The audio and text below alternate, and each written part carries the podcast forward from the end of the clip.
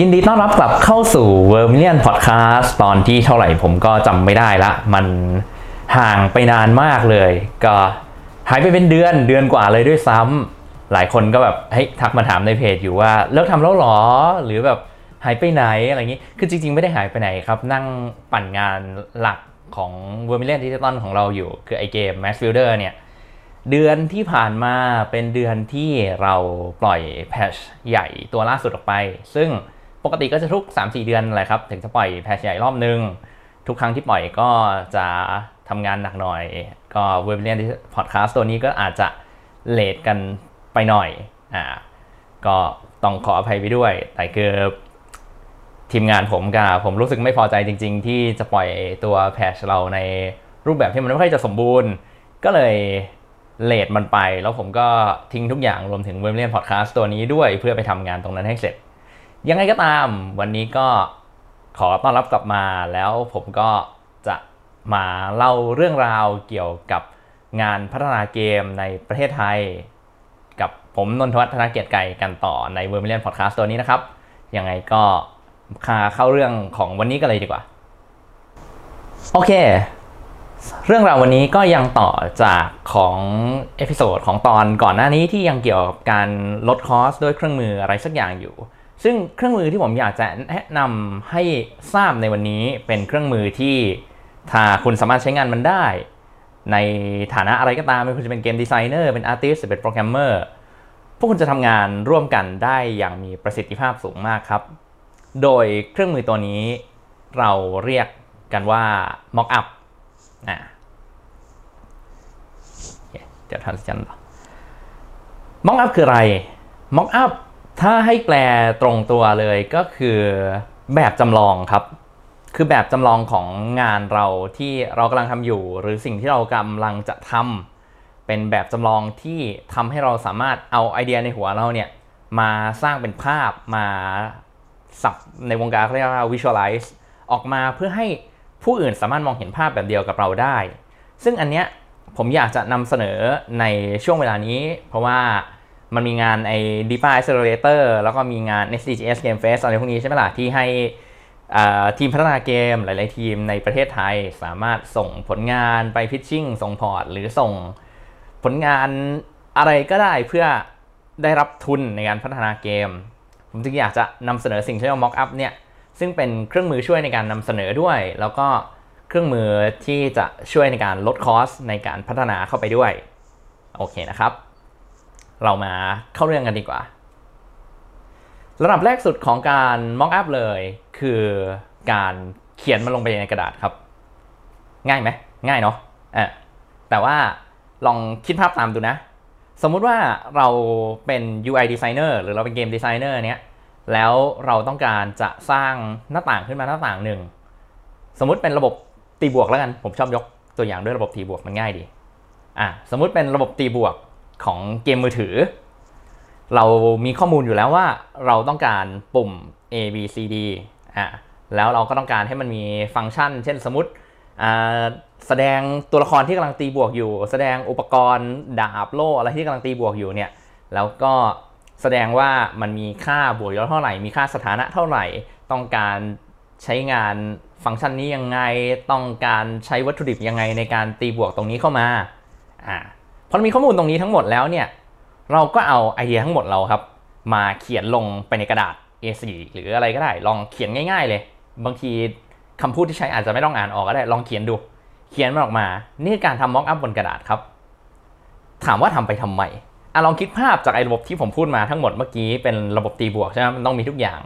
ลองเอามาวาดดูแล้วเนี่ยอาจจะเห็นได้ว่าเฮ้ยหน้าต่างมันอาจจะรกเกินไป มันมีข้อมูลที่ถูกแสดงเยอะเกินไป แล้วแบบ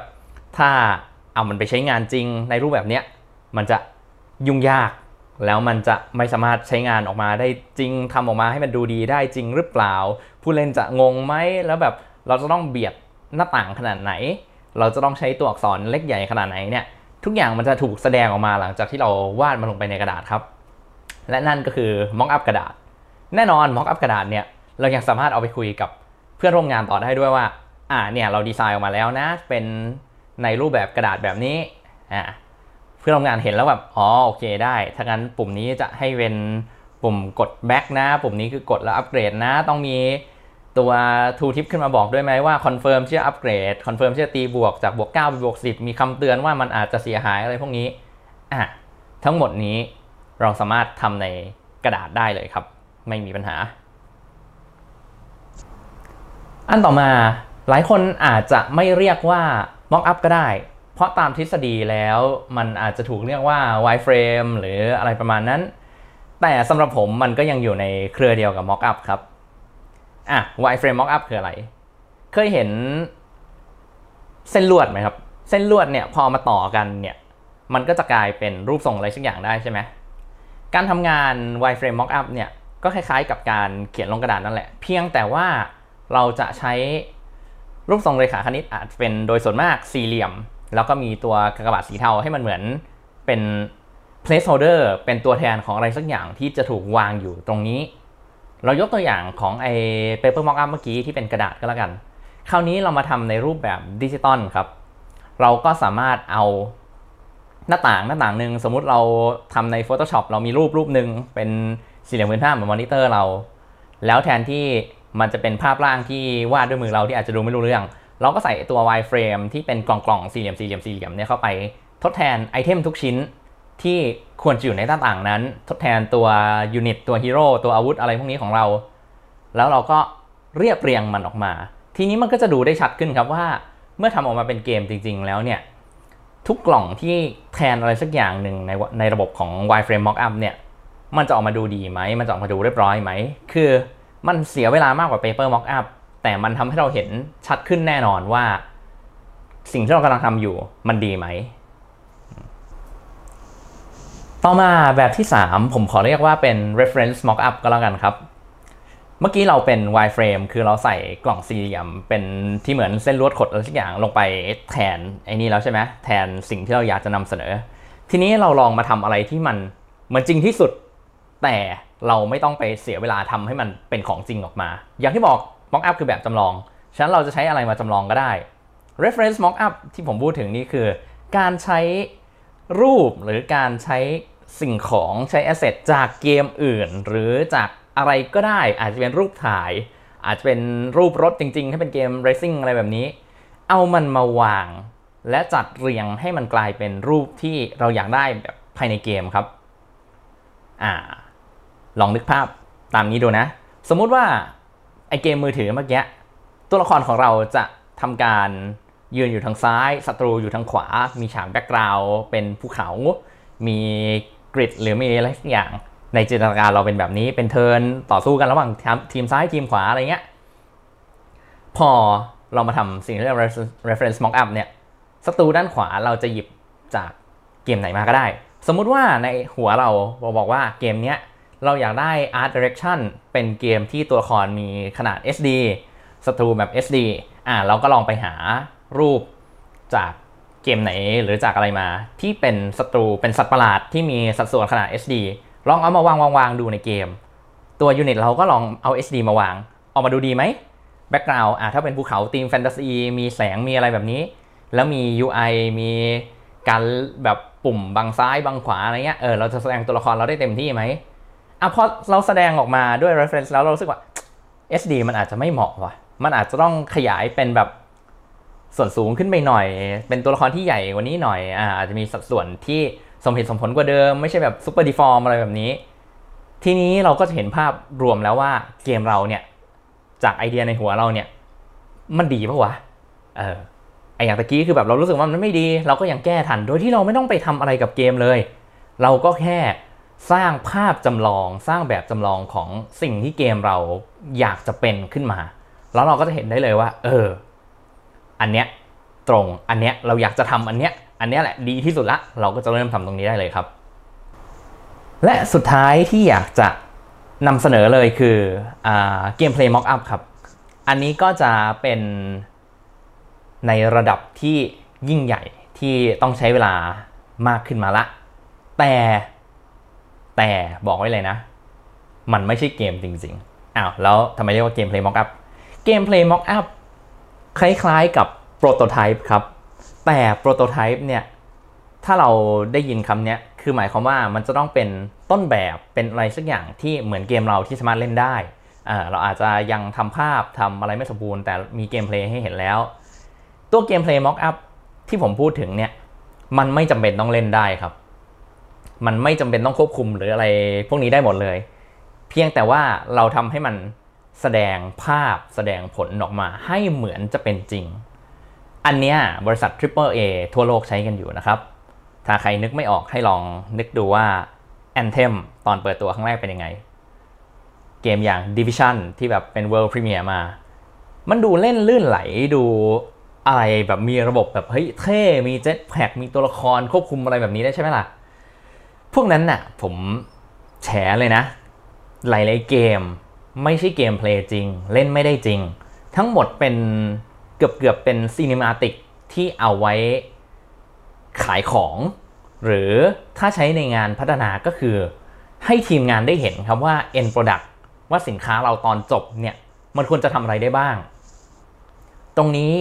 การสร้างแบบจำลองไอ้ตัวเนี้ย มันยากมันใช้เวลา แต่รับประกันเลยว่า มันใช้เวลาไม่เท่ากับการสร้างเกมตรงนั้นขึ้นมา แล้วมารู้ตัวทีหลังหรอกว่า นี่ไม่ใช่สิ่งที่เราจินตนาการไว้ เราอาจจะเสียเวลาโปรแกรมนิดนึง หรือเราอาจจะเสียเวลาให้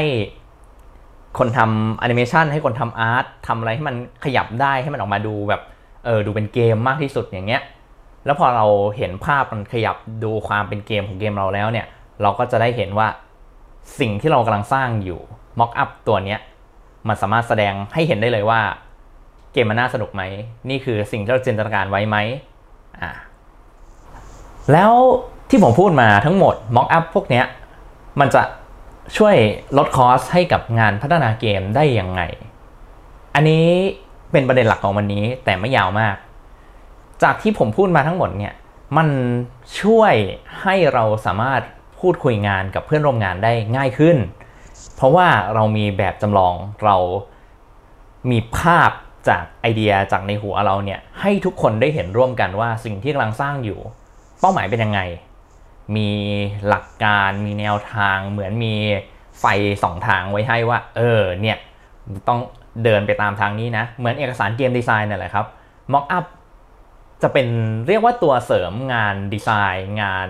game design หรืองาน art งาน sound อะไรพวกนี้ได้ ไม่ยากเลย และทำให้ประสิทธิภาพในการพัฒนาเกมของทีมงานเราเพิ่มขึ้น เมื่อประสิทธิภาพเราเพิ่มขึ้น สิ่งที่ตามมาก็คือการใช้เวลาในการพัฒนาเกมน้อยลง เราไปใช้เวลาในการวางแผนและทำ mockup ประมาณ 2%ของเวลาที่ใช้ในการพัฒนาเกมจริง ๆ เนี่ย ให้เรียบร้อยอ่าเราอาจจะใช้เวลาทำม็อกอัพอยู่ 1 อาทิตย์หรือ 1 เดือน จากเวลาพัฒนาเกมทั้งหมด 2 ปี ซึ่งถ้าเราไม่ทำม็อกอัพไม่ทำเกมดีไซน์ไม่ทำอะไรพวกนี้แล้วทำไปตามยถากรรมเกม 2 ปีคุณอาจจะใช้เวลา 10 ปีแล้วทำไม่เสร็จก็ได้ เพราะคุณไม่เห็นไงว่าแบบจำลองไอเป้าหมายจริง ๆ ของเกมคุณเนี่ยมันเป็นยังไงไอแบบจำลองที่ผมเรียกว่าม็อกอัพที่อยากนำเสนอวันนี้มันสามารถแสดงให้เห็นได้เลยว่าเป้าหมายเนี่ยเป็นอย่างนี้นะ ทุกคนก็จะไม่หลงทาง เวลาที่ใช้ในงานพัฒนาเกมก็น้อยลง และอย่างที่ผมย้ำเสมอ ยิ่งใช้เวลาในงานพัฒนาเกมน้อยลง ก็ยิ่งใช้ทุนในการพัฒนาเกมน้อยลงครับ เอาล่ะ ก็อยากจะสรุปไว้เพียงเท่านี้กับหัวข้อวันนี้ Mock Up เครื่องมือที่ช่วยลดคอสในงานพัฒนาเกมได้เครื่องมือที่ 3 และคงเป็นเครื่องมือสุดท้ายผมจะนำเสนอแล้ว เพราะว่าทีมผมก็ไม่ได้ใช้อะไรไปมากกว่านี้ในงานพัฒนาเกมกับการลดคอสนะ ก็ ขอสรุปสั้นๆ แล้วกันว่า Mock up คือแบบจำลองที่เราจะทำรูปแบบไหนกับมันก็ได้ ตั้งแต่แบบง่ายๆ แค่เขียนหรือวาดตัวที่เราอยากเห็นตัวแบบที่มันควรจะเป็นลงไปในกระดาษ ไปทำภาพให้เป็นรูปแบบ wireframe หากล่องสี่เหลี่ยมหาอะไรสักอย่างมาวางถมๆกองๆรวมกัน เพื่อให้เห็นว่า UI หรืออะไรพวกนี้จะเป็นยังไง reference mockup ที่เอาภาพจากเกมอื่น หรือจากการ์ตูน หรือจากอะไรก็ได้ที่เป็น reference ที่เหมาะสมกับเกมเรามาจัดเรียงให้ออกมาดูเป็นเกมเรามากที่สุดให้มันเหมือนสิ่งที่เราจินตนาการไว้ หรือจะเป็นเกม play mockup คือขั้นสุดท้ายเลย คือแบบจำลองที่เราไม่ต้องเล่นได้ แต่ภาพมันอาจจะเคลื่อนไหวได้ เป็น cinematic หรือเป็น CG เเป็นแอนิเมชันอะไรก็ตามที่ใช้เวลาทำให้น้อยที่สุด แต่ ออกมาสามารถสื่อและนำเสนอรูปแบบเกมที่เราอยากจะพัฒนาและรูปแบบเกมที่มันควรจะเป็นได้ นั่นแหละครับที่ผมอยากจะเสนอวันนี้ ถ้ายังไงรบกวนช่วยกด subscribe กดไลค์แล้วก็แชร์คลิปนี้ออกไปให้ด้วยนะครับ แล้วก็ผมคงจะพยายามที่จะไม่ให้ m o v i l i a n Podcast มันเลนเหมือนคราวนี้ ก็อาจจะกลับสู่สเกดูเดิมก็ประมาณ 2-3 อาทิตย์ต่อตอนหนึ่ง ก็วันนี้ก็ขอลาไปก่อนกับผมนนทวัฒน์ธนเกียรติไกรขอบคุณมากครับ สวัสดีครับ